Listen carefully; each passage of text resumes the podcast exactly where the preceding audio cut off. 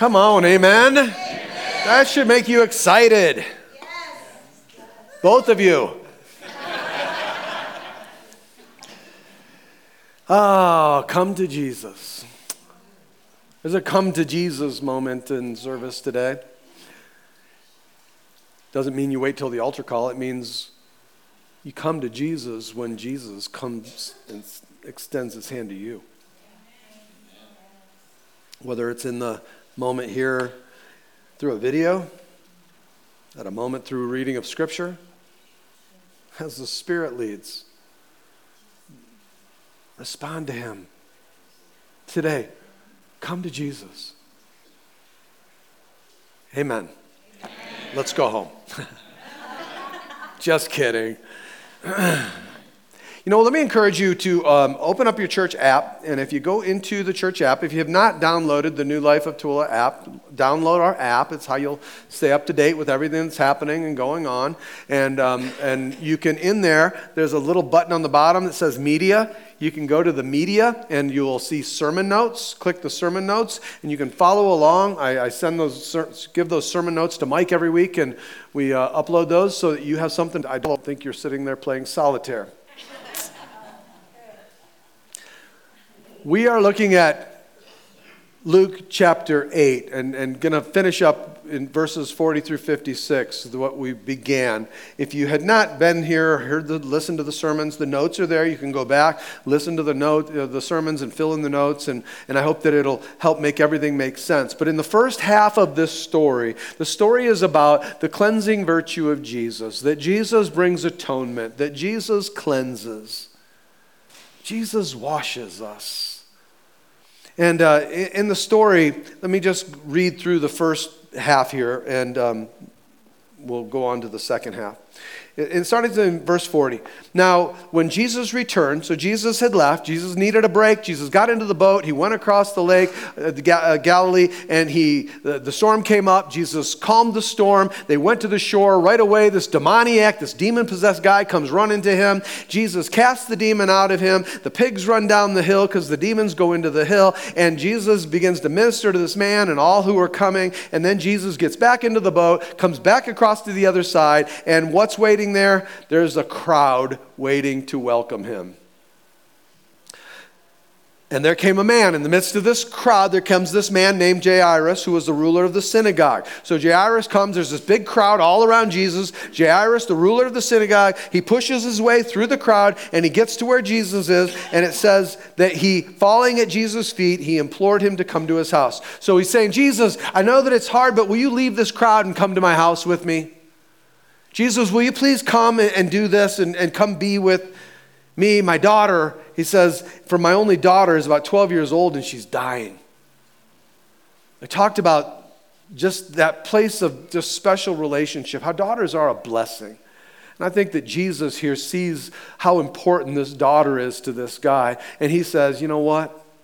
I'll go with you. Jesus went.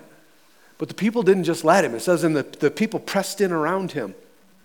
And then there was this woman who had a discharge of blood. She, she'd been sick for 12 years, she had been sick. 12 years she had been weak, and 12 years she had struggled with this issue that made her ceremonially unclean. Everywhere she went, she had to call out, unclean, unclean. Can you imagine the desperate place that she wanted to find healing in this? It says she did everything. She spent her whole living on physicians and she could not be healed by anyone. So you've got this woman in the midst of this crowd that's completely broke. She's got nothing left. She's desperate. She's sick. She's lonely. Nobody can be around her. She's just calling out everywhere she goes. She can't be, she touches somebody, she makes them ceremonially unclean. So she's lonely. Man, I, I just think about that. You know, the only worst thing than being sick is being sick and lonely. And so she's in this crowd, and she came up, verse 44, when she came up behind him, so she's not even supposed to be there. Religion says you're not even supposed to be here. She's supposed to be calling out unclean. And for one reason or another, she decided to sneak into this crowd and she comes up behind Jesus. And then she does the next worst thing. She touched the fringe of his garment. She ceremonially she made him unclean. Or that's what religion said. But immediately her discharge of blood ceased. See, what, what they thought would make unclean, Jesus makes clean. You may think that what you have or what you've done or where you've been makes you unclean. You reach out and touch Jesus because he makes you clean. And so she, she finds uh, she's healed. I mean, she's healed in this moment. And Jesus turns around, verse 45 Who was it that touched me? And you see Jesus walking through the crowd. She reaches out, just touches just the fringe of his garment. And all of a sudden, Jesus stops and goes, Who touched me? Who touched me? Imagine the fear that she must have been thinking about. Oh no, it was me. But it says, when all denied it, Peter said, Master, the crowds surround you and are pressing in on you. Thank you, Peter. I just look at that and go, you know, thank you for the obvious, Peter. Of course, there's crowds around you pressing in on you. But Jesus said, Someone touched me, for I perceived that power has gone out from me. Some, some, something different happened. No, I don't mean who in this place has been touched. I mean who touched me. Who had the faith to reach out and touch me? And so when the woman saw that she was not hidden, so, you know, again, I, th- I think people were looking at her going, wow, you came in here sick and now you look whole. You came in here all dis- distressed and you left happy. You know, there are some of you that come into this place today totally distressed, totally upside down, totally inside out with what's happened to you. And God wants to bring a touch into your life so that you can leave this place looking different. That the people around you go, wait a minute, you went into church all bummed out and down and depressed, but you're coming out all happy and singing and filled with praise. What is different? Because I touched Jesus.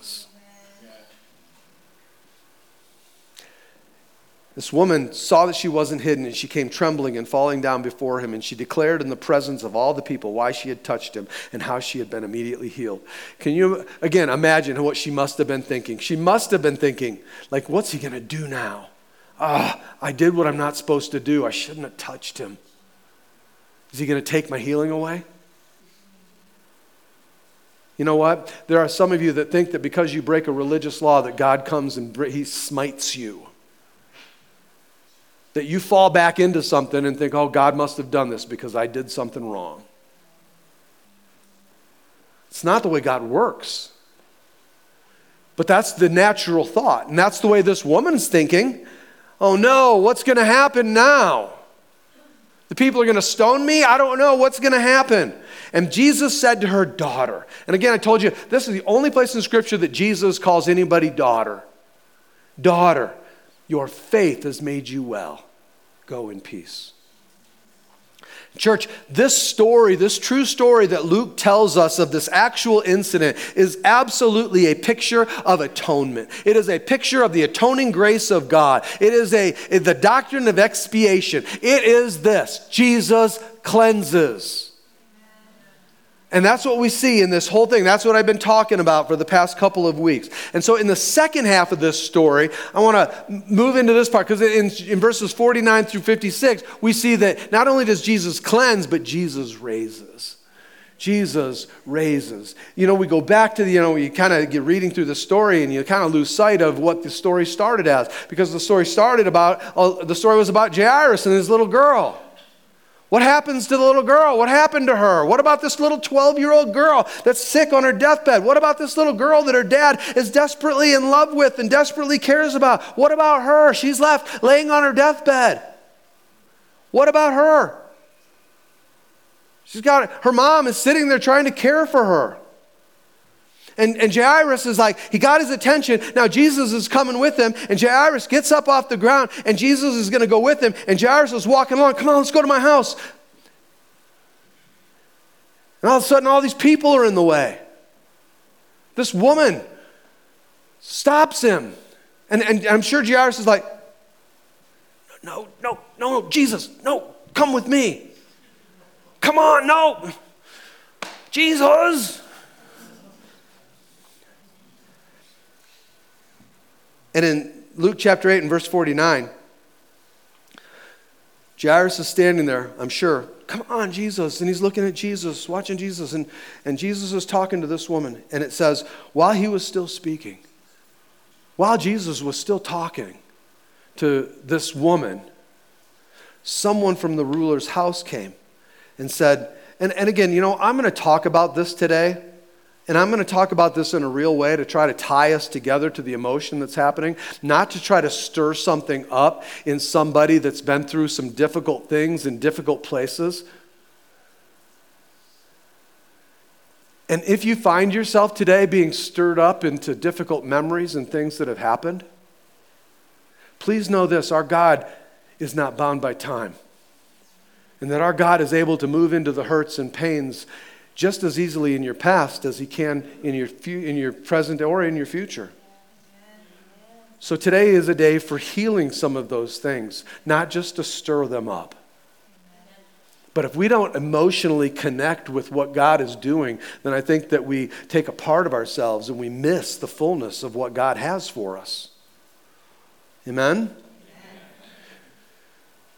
So, this, so he's standing there, he's looking at Jesus, minister to this, talk to and, and minister to this woman, and someone from the ruler's house came and he says this Your daughter's dead, do not trouble the teacher anymore.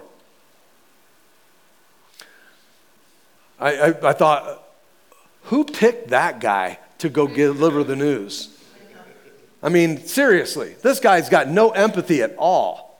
He certainly had no pastoral care in any of this. I mean, hey, Jesus, you know, our, our Jairus, don't bother Jesus, your daughter's dead. Jairus is just watching and, and, and looking at Jesus as Jesus is ministering to this woman who's been sick with the issue of blood for 12 years, as long as his daughter's been alive. He's just standing there and he's watching, hoping, come on, Jesus. If I can just get Jesus there, if I can just get Jesus to come, if I can get him there quickly, I, he can heal my daughter and she can come back to health. And as he's standing there watching and waiting and, and, and thinking these things, this guy comes and says that Jairus, don't bother Jesus anymore. Your daughter is dead. Look, I, am I'm, again, I'm, I'm not going to be apologetic about this, but we need to feel the emotion of the moment. You got to enter into this. And I'll be honest, one of the worst, I don't even like to imagine what we're going to talk about here for a few moments. I think the worst thing in the world that I can think of ever happening is having to preach my own daughter's funeral. I can't even imagine. I, one baby, one little girl, this one child. And in that day, the infant mortality rates were crazy. Infant mortality rate in the days of Jesus were about 28, 29% of the infants that were born died before a week. The childhood mortality rate was 49%. That's crazy. People didn't even often, they didn't even name their children until they were over a week old because the death rate was so high. Just, again, crazy. And, and this guy, Jairus, he has a daughter that made it. His daughter made it through that. She made it through that first week. She, she had a name. And, and now here she is. She's uh, 12 years old, and, and they're probably praising God, thanking God that their daughter made it through. Thank you, Lord, for giving my daughter life. Thank you, Lord, for this daughter that I adore. Thank you, Lord, for this daughter that's a gift. Thank you, God, that she's healthy. Thank you, God, that she's mine.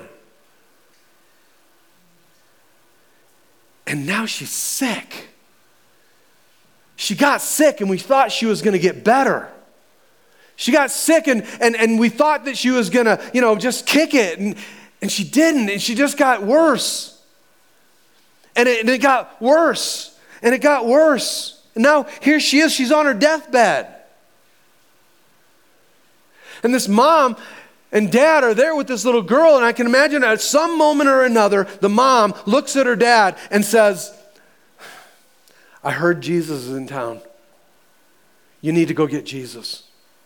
You need to leave. You need to go get Jesus. Jairus, please go get him. Go beg him. Go do whatever it takes. Get Jairus. Jairus, bring Jesus back. We need him here. I'll stay, but you go. And in this whole story, there's a lot of heartbreaking things in this story. What breaks my heart as a dad the most is that Jairus, he wasn't there to see his daughter die. He wasn't there when she passed away. And listen, as a dad, man, I want to be there in that last moment.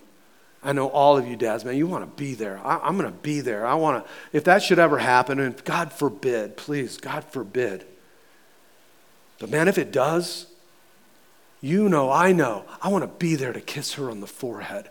I want to be there to hold her. I want to be there to have her hand. I want to be there to tell her I love her. I want to be there to cry with her, to thank God for her, to let her know the joy that she's brought into my life. I want to be there with her to tell her goodbye. And he wasn't. He wasn't there.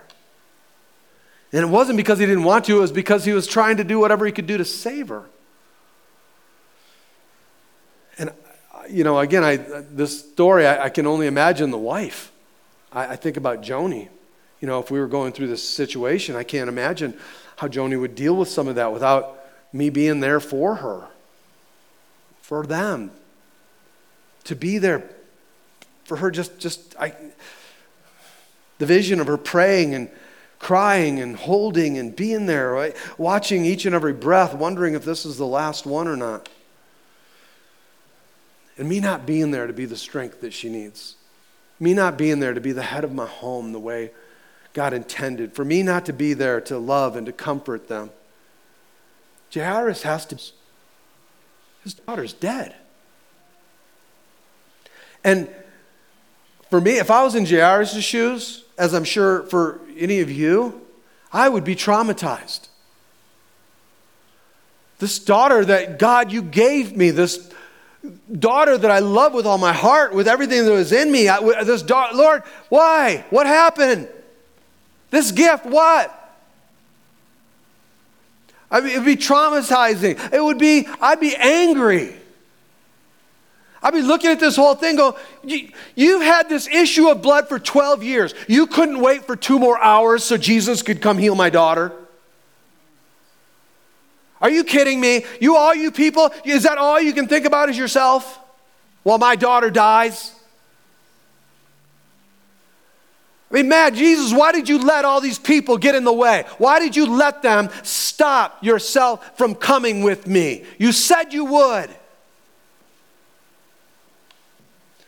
I, I don't know. I, I thought, I don't know that I could ever stop crying. And please, some of you have been through this. Some of you know the emotion. You, you've experienced that. And my, my, my heart and my prayers go out to you. I don't know how you go through it without the grace of God, without the power of the Holy Spirit to do what only He can do. But I do know that in the pain of that, that we serve a God that's able to bring healing even to those places. Not to take it away, but to bring healing. Not to make us forget, but to be able to help us remember with some sense of peace. You know, we, you know, we all, we all love our kids equally, right? That's what we say. That's what we tell everybody. When your kids come to you and they say, Who's your favorite? yep, Uh, that's the answer. You are, of course. Because, you know, when, when, when you have children, the first child comes and you're not sure what that love's going to look like, feel like. You don't know what that's going to be like. You don't have a clue. And, and then when that first child comes, it's like this explosion of love happens and you don't know where it came from. It's like, how in the world You know, I, I, how in the world do I love this baby so much? And it doesn't diminish the love that I have for my wife. And then we have another baby. And we wonder, how in the world am I going to love this baby the same way? Every parent goes through this where you start to get like worried about, oh man, is, is it going to take love away from the first one to love the second one like that? What's going to happen? How are we going to divvy this up? And then you have that second baby, and it's like, boom, this love bomb goes off, and you're like, I didn't give up any love for my firstborn to love the secondborn the same way I love my firstborn. Isn't God good that way? But, but, there is a very, again, it doesn't make the love greater, it doesn't make any, but there is a very special affection between a daughter and her daddy especially a firstborn daughter. There's something that's just really God given in all of that. It's special, it's something that God does, it's sacred. There's something. Doesn't mean you love any more than the other children or anybody else. It just means there's something special there. And, and through all the years of counseling and all of the years of ministry and the things that I've read, the things that I've had to dive into, I, I will say this. There needs to be some pretty horrible stuff done to make an oldest daughter not love you because there's some fairly horrible guys that their daughters still love them. Amen. So, this girl, and I say that to come to this, that this girl adored her daddy. You know, she loved her daddy. That he would do anything for her. He was willing to do whatever it took. And now she's dead. And the question is, what will Jesus do?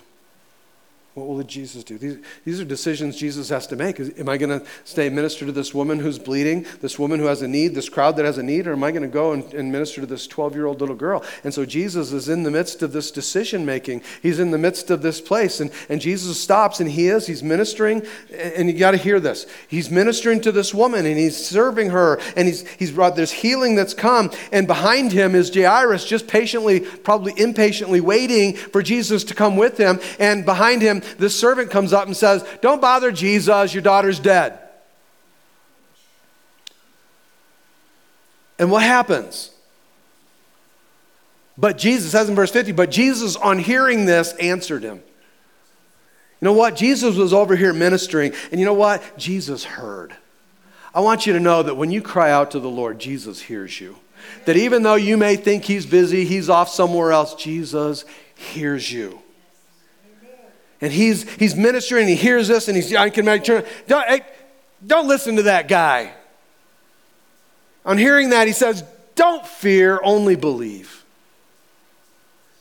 again, I love Luke. I love the way in which Luke shares these stories. I, I, love the fact that he doesn't just tell one story after another, but he weaves these together with only a way that the Holy Spirit could lead him to do. And in both of these stories, he weaves these together, and both stories are about faith versus fear faith versus fear. And you know, it's such a natural inclination for us that when something tragic or unexpected or bad or, or, or, desperate happens in our lives, one of the first things that we are most likely to do is to respond by fear. Fear rises up. We get the bad news and fear rises up. And the first thought that fear brings to our mind is, well, Jesus, there's nothing he can do about it now. I mean, this guy's daughter was dead. Well, nothing's going to change. No reason to go to Jesus. No reason to spend time with Jesus. Well, it's all been blown. You know what? There's nothing that can happen. Why should I try? Why shouldn't I just give in? I just don't care at this point. I give up. I give in. Look, you know what? Why don't you just go ahead and start drinking this or start taking that? Go back to this. Go back to the old way because you know what? There's no reason to bother Jesus anymore. That's what fear says. Faith? Faith says, I got to get to Jesus. I got to get to Jesus. I don't care what's said. I don't care what anybody else says. I don't care what I did. I don't care. I got to get to Jesus because I got to get Jesus into the situation. I got to bring Jesus into this place in my life. I got to bring Jesus into this because I know that Jesus, I believe with all my heart that Jesus will change things. Jesus will make things different. Jesus will bring things in order. That's, that's faith. Jesus told the woman bleeding, he, he, for 12 years she's been bleeding, and Jesus says, Daughter, your faith has healed you. And here he's encouraging Jairus, saying, Have faith in me. Have faith over the fear of the circumstance. Don't, no, you, you Jairus, Jairus. Can you see? Jairus, Jairus, come on, look me in the eye. Jairus, look me in the eye. Believe me, don't believe him. Believe what I say, don't believe what he says. Don't fear, only believe, and she will be well. And when he came to the house, he allowed no one to enter with him except Peter and John and James and the father and the mother and the child. So Jesus clears the room. Everybody's gone. The little girl, she's there. She's laying on the bed. She's, she's passed away. And in comes these uh, Jesus, these three disciples. I, I thought about that. Why did Jesus bring those three disciples? I mean, why did he do that? These are the leaders of the disciples. Why did he, why did he bring them in? He didn't need them. And again, nothing in Scripture is there just to fill the pages. Why did he do that? You, again, you uh, life group leaders, I, I hope you'll have the answer for everybody when they come to your life group today. I believe the reason that he brought them in was so that he could show them the ministry. Because in ministry, there is way more that's caught than is taught. And, and, ministry, ministry, literally, ministry is when you're being invited into the most sacred, most vulnerable times of people's lives. It's when people open up their hearts and open up their lives like maybe they never have before. They're repenting of something that's been going on in their life. they have they've, got a brokenness that they just don't know what to do with and don't know how to deal with it. They're, they're, you know, the highs of their life that you get to enter into with people, a time when people are being transformed and changed and revelation is happening and their families are just being totally downloaded into, or a time when people are suffering, people are hurting, loved ones ones are, are passing away or, or somebody in themselves. Into people's hearts, into those places of unity, to be invited into those moments, into people's lives, into people's hearts, into those places of their life where people are opening up themselves for pastoral care. For somebody to come bring Jesus into the situation. And so Jesus brings his disciples in so they can learn. They're watching what Jesus does. It's part of their training. This was Ministry 201. And as I thought about all of that, honestly, the truth is that, this is what happens in life groups. This is how life groups are intended to function. We, we go into people's homes, we go into people's lives, we go into people's, you know, those places where people are vulnerable. We, we do life together, we do community together, we begin to open ourselves up together. I mean, this is what happens in life groups. And this is where, listen, if you want to learn how to care about people, life groups is the vehicle by which you can go in and begin to observe before doing. You can go look and watch and see how our life group leaders begin to lead. You can learn from the good and the bad. You can fo- follow and watch what God is doing in their lives and learn to be taught like Jesus taught. I mean, that's what happens. And this is how we care. This is how we learn to care for hurting people. This is how you learn to respond when you get that midnight phone call. When you're there for a person that's going through something devastating. You need to be in a life group. You do. You desperately need to be in a life group. So Jesus tells them, clear the room. Get out, everybody get out of here. And then so Again, just imagine the situation. Jesus walks in and he's got three disciples. Mom and dad are there. They walk into this room. And can you just emotionally feel where this mom might have been? Here she is. I mean, I don't know if she's been able to leave the body, to walk away, to let go. I, I don't know. I don't know how you do that. I don't know what. I just can't even imagine. His mother's been there. She's been there with his daughter. She watched her daughter take her last breath. And holding her body, holding his daughter, just the tears, the, uh, the brokenness. And here comes Jesus with three guys she doesn't know.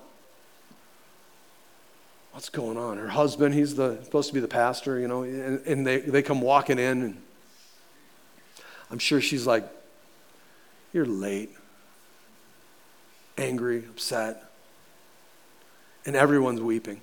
I mean, you can hear he, Jesus cast them out of the room, but everyone's just weeping. You can hear them crying all over the place. You could hear them weeping, crying. This little girl's friends, the family, the congregation, they're all just out there weeping, mourning for her. But he said, Do not weep, for she is not dead, but asleep. Sleep is a it is a euphemism. It is a metaphor for those who die in faith, for believers that die in faith. He calls it sleeping. Because church death, ultimately death, is not just the physical death, but there's the spiritual death. And then that spiritual death, eh, there's a physical death that brings the spiritual death, which is separation from God. In, in the natural, without Jesus, there's a separation from God, and that is an eternal place of being separated from Him forever and ever. And yes, each and every one of us, some, there are some of you in this place today, you're physically alive. And please, I love you, and I'm glad you're here. There are some of you that are physically alive, but you're spiritually dead. Spiritually dead because your spirit has not been renewed. You're living your life apart from Jesus. You're living your, your life apart from being born again and coming into a place of, of making, allowing Jesus to become the Lord and Savior of your life and to fill you with the Holy Spirit, that your life would begin to be transformed, showing and reflecting the fruit of righteousness. The Bible says, You're dead in your trespasses and sins. And because of your sins, you will die. Should the Lord tarry, you will die. And upon death, you will experience eternal death. Eternal death, separation from God in hell. That is the worst death of all. That is the ultimate death, the ultimate and worst deaths. But through Jesus Christ, He made a way through Jesus Christ. If you have faith in Jesus, if you belong to Jesus, if you're a follower of Jesus, if you're a believer in Jesus, when they die physically, they don't experience the ultimate death because their spirit goes, their soul goes to be with Jesus. We go, go right to be with Him. Every one of us, look, every one of you, we all have a physical body and we also have an immaterial soul. Every single one of us. And when the physical body dies and goes into the grave, the immaterial soul of a believer goes to be with God. That's why Paul says to be absent from the body is to be present with the Lord. He says to live is Christ, to die is gain. And so the Bible calls it asleep. He calls it sleeping when he talks about a believer dying.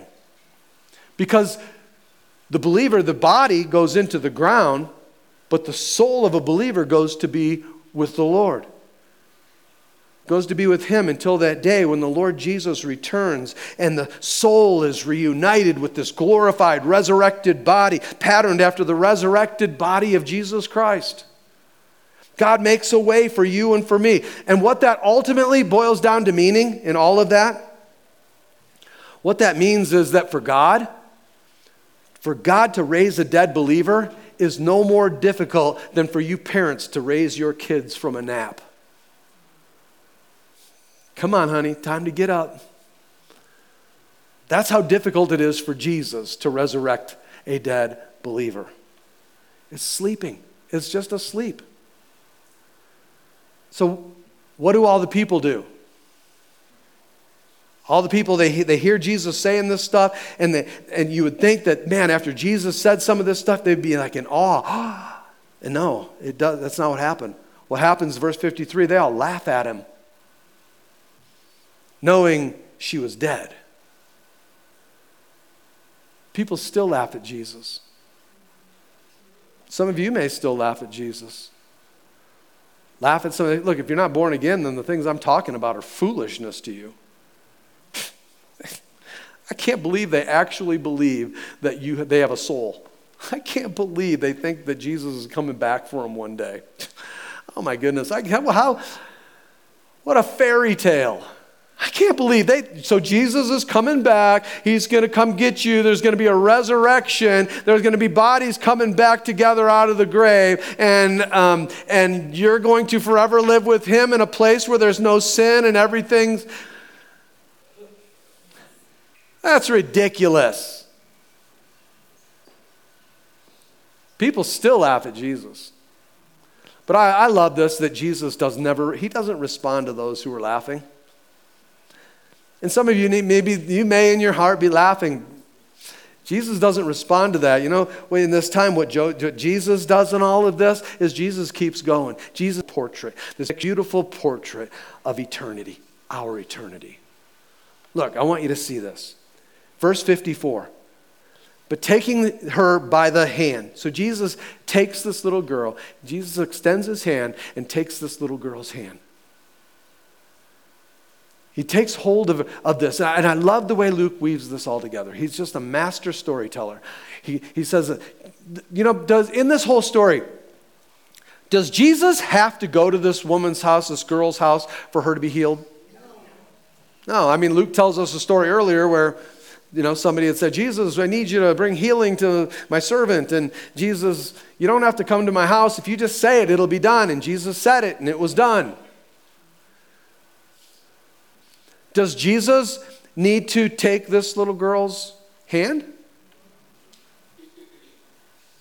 No. Does Jesus need to touch this little girl? No. So, why did he go there? What was the purpose? Why, why did Jesus go to this little girl's house?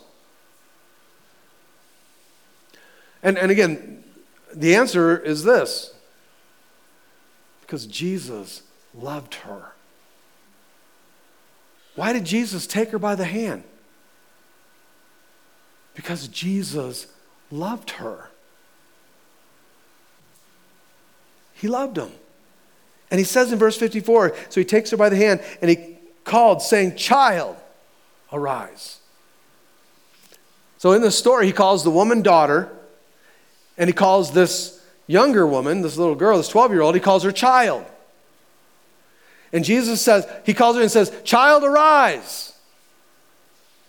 And you know what happens? She opens her eyes. Look, think about this. Who's the first person she sees? Jesus. What's the first touch she feels? Jesus. What's the first voice she hears? Jesus. Church, look, this is a picture of the resurrection of the dead for everyone that is a child of God. This is a beautiful picture. Look, when we die, and every single one of us, you're going to die. Every one of us, none of us are getting out alive because of sin. We're all going to die. But for those who belong to Jesus Christ, those who are the children of God, on the other side of death, you will see Jesus face to face. You will hear the voice of Jesus. You will feel the touch of Jesus. He says, I will, Revelation says that He will wipe away every tear. You will feel, you will know, you will hear Jesus. He will be there with you to meet you on the other side of death. He will be there with you to meet you at that time of resurrection, just like Jesus was there for this little girl. And imagine in all of this, as this is going on, imagine Jairus' is like I think one of the most incredible things, I mean, for Jairus, to Jesus calls her, he says, Child, arise. And he watches as his little girl opens her eyes. And, and the first thing she sees is God. The first touch she feels is God. The first voice she hears is God. Church, this is, this is like, this is a moment, like this miraculous moment. This is an, a, a, an overwhelming, incredible, like eternal moment that's happening. This is majestic, it's tender, it's, it's powerful, it's amazing, it's perfect. It's perfect. And that's what Jesus has for those who are children of God. And then it says in verse 55, it goes on, he's not even done yet. And he goes on, he says, And her spirit returned, and she got up at once. And then he directed that something be given to her to eat. Why, why in the world would he? Oh, look, she just came back from the dead. Go make her a sandwich. What in the world? Why in the world would that be like the first thing that Jesus thought? You know what? Give this girl something to eat. I think Jesus, you know, again, this is what I also, part of just the simplicity of Jesus. I think Jesus did it because Jesus is nice. He's considerate, he cares about everything. This little girl's been sick, she's been ill. She may not have eaten in quite a while. She might have looked famished. Jesus said, Go get her something to eat. I also believe that in this story, this is Jesus. He's giving us a foreshadowing of what's on the other side of the resurrection. Because just like this little girl enjoyed, there will be a feast for the children of God. Revelation 19, it calls it the marriage supper of the Lamb. And that for those who go through death, like this little girl did, for those, if we're in faith, if we have received Jesus Christ as the Lord and Savior of our life, if God has called out and said, child, and we've become children of God, then one day our body and our soul will resurrect and we will be reunited. And in that resurrection from death, there is no more sin, there is no more suffering, there is no more pain, there is, that will be no more. And we, the forgiven, we will be cleansed as the word has talked to us about. But we will see Jesus face to face. We will hear the voice of Jesus. We will feel the touch of Jesus. And we will sit down and we will feast with him. What a beautiful picture of eternity that he gives us from the bedroom of a little 12 year old girl. Amazing. And then I know that we have a lack of words that can be used, but that seems like an understatement to me. And her parents were amazed. I think you got to keep on going. I mean, there's a, a whole bunch of words that need to be added there. Her parents, I'm sure, were just ecstatic. And all of that, you know, my daughter was dead and now she's alive. He brought life back where death once ruled. Our Jesus did this. And Jesus says, Oh, and I don't want you to go tell anybody. What? They're all out there mourning still. They're all out there crying. They're all out there wailing.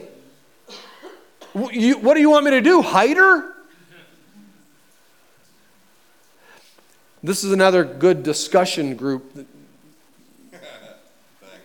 Thanks, yeah, for you life group leaders. Why do you say that? I mean, I, again, I read multiple commentaries and uh, I, there's a lot of different reasons, I mean, that people have come up with, but most of them are all different. But why did he do that? And, and again, I think that in this moment, I think the reason that Jesus said that, and you guys can take this and talk about this, throw it out if you want to. I think that Jesus, Jesus had a primary ministry. And he was still in this place where, in his primary ministry, he was preaching and teaching the gospel. He was telling people through his preaching and teaching about the kingdom of God. And his secondary ministry was healing the sick, casting out demons, and raising the dead. And Jesus did not want his primary ministry to be overwhelmed by his secondary ministry because Jesus still had things to teach and still had things to preach. You guys can talk about that though in your groups and see what you come up with as far as that reasoning goes. Let me ask the worship team to come back up. Church, sin, you know, in our life, sin results in suffering and death. And we see that in both of these stories the story of this older woman and the story of this young girl. And some of you hear this story, and I know you can relate with this older woman. You can relate with her because you know that, man, my life has been filled with all sorts of pain. My life has been filled with sickness. My, my life has been filled with difficult things. And my encouragement to you today would be to do what this woman did and you press into Jesus. You press into Him. You press into that place where you can come into the presence of God and you reach out and you touch the hem of His garment so that the power of God can be unleashed in your life. And for some of you, you can and will be healed in this lifetime by Jesus. Some of you will receive that in a physical way, but all of those who call upon the name of the Lord will find spiritual healing. There is true spiritual spiritual healing for all who put their trust in Jesus. Some of you also know what these parents went through. You may not be the one suffering, but you've been with someone that has. You've been with a parent, you've been with a child, you've been with an uncle, you've been with a close friend, and you know what it is to watch them suffer. You know what it is to see them even die. You know the heartache of that and the anguish of that, just like these people lost their daughter. And in this situation, and if that's you, I would encourage you to take the example of Jairus and you just go to Jesus. Don't let the circumstances stop you. Don't let anything stop you. You go to Jesus. You press through the crowd and you go to Jesus and you fall down at his feet and you ask Jesus to come in your home. You ask Jesus to come to you. You cast yourself upon his feet and you call out to him and invite him into your home. Invite him into your life. Invite him into your family. Invite him into your pain. Invite him into the anguish. Invite him to come and to minister to you. And he will. He is faithful faithful. He is faithful. He will minister to you. But, church, for all of you, one day we all will relate with this little girl. All of us. Because every one of us is going to die. I mean, should the Lord tarry, we will all die.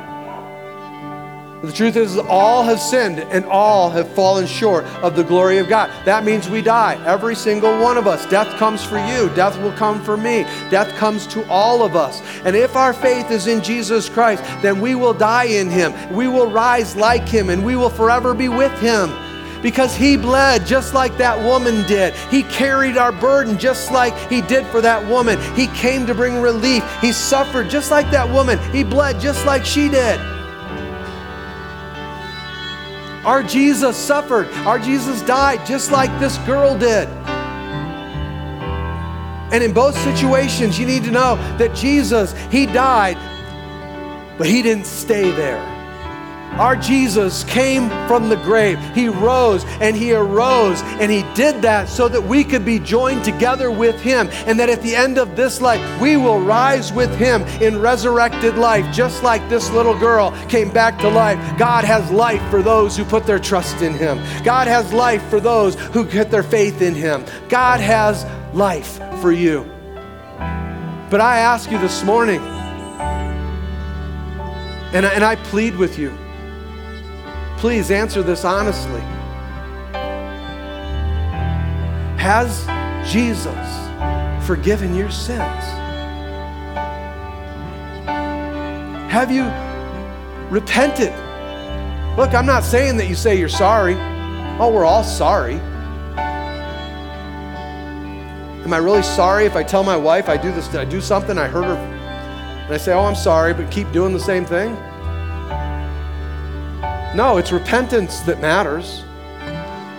Meaning we turn away from that old way of living. And by the grace of God, He gives us the strength to do it. Have you repented and been forgiven of your sin?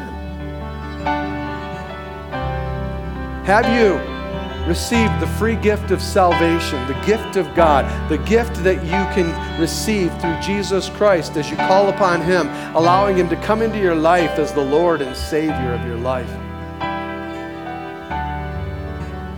Have you received forgiveness? Have you received Jesus? Have you been marked by the Holy Spirit? Jesus said this, and either this is true or none of it's true.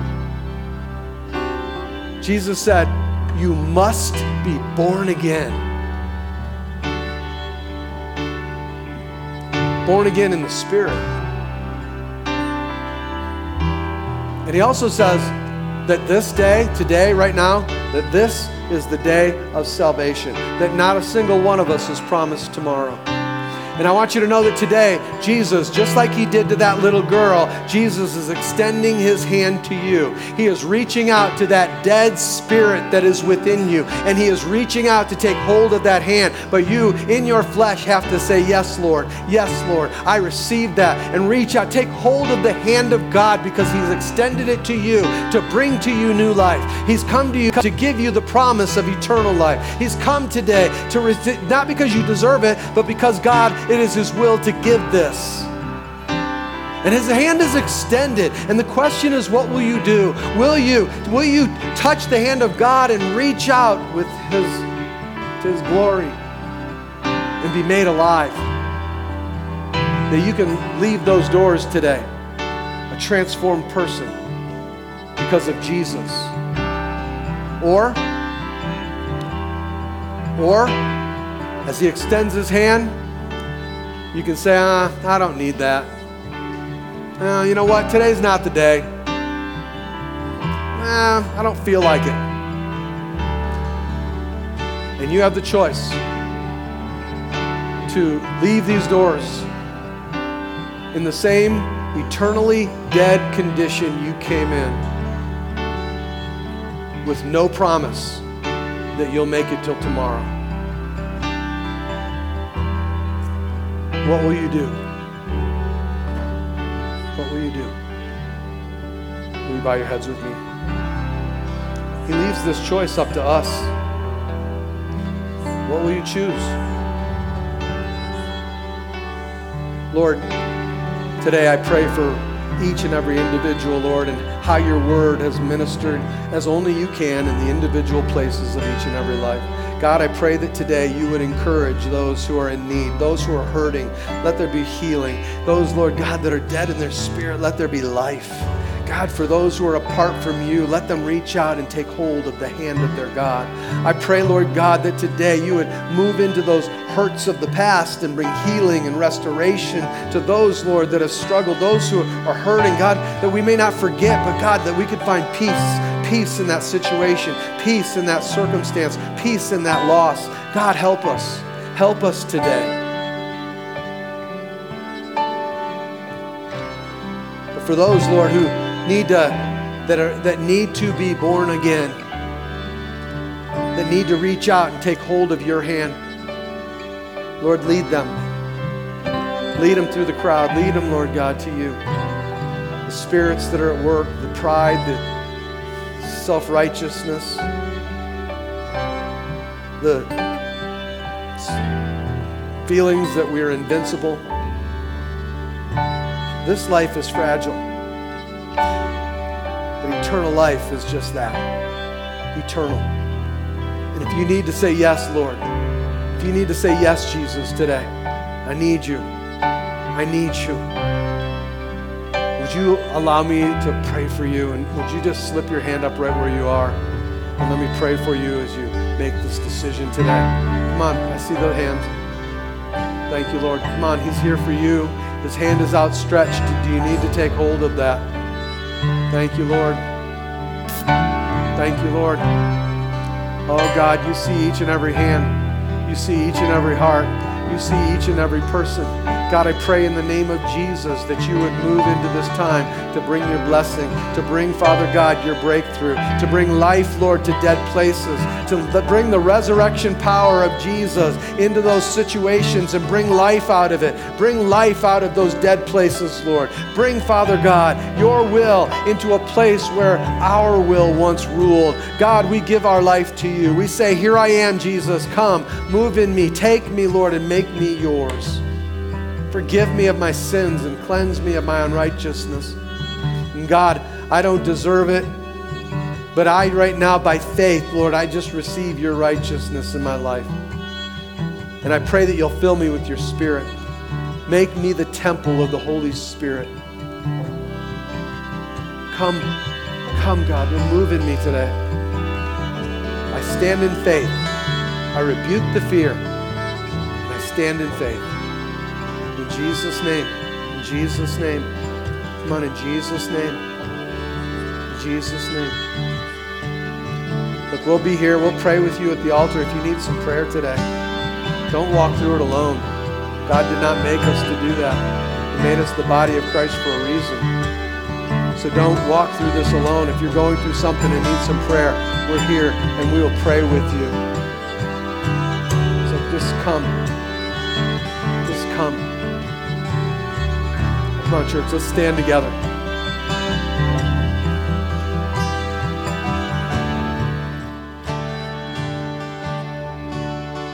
You give life.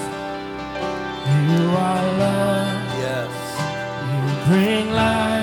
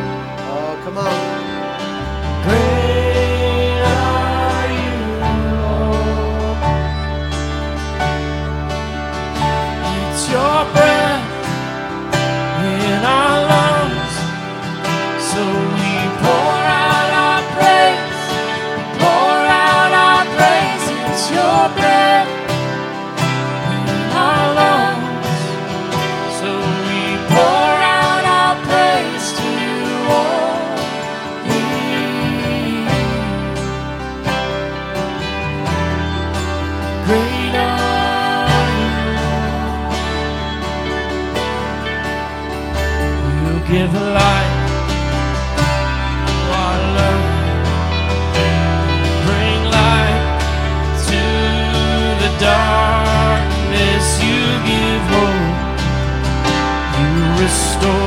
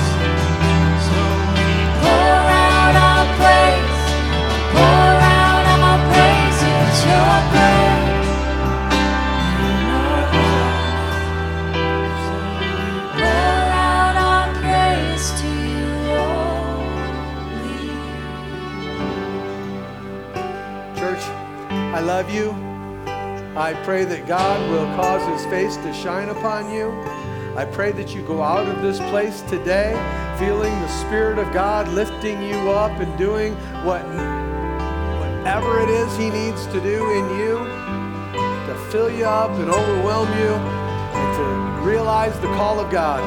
Because when we leave this place today, church isn't over. Church is just about to begin. God died what he'll be the church. Go be what God died, what he went into the grave, and what he rose again to create in you. Go be the body of Christ. God bless you. I love you. Have a beautiful day, church. Don't forget, get plugged into a life group.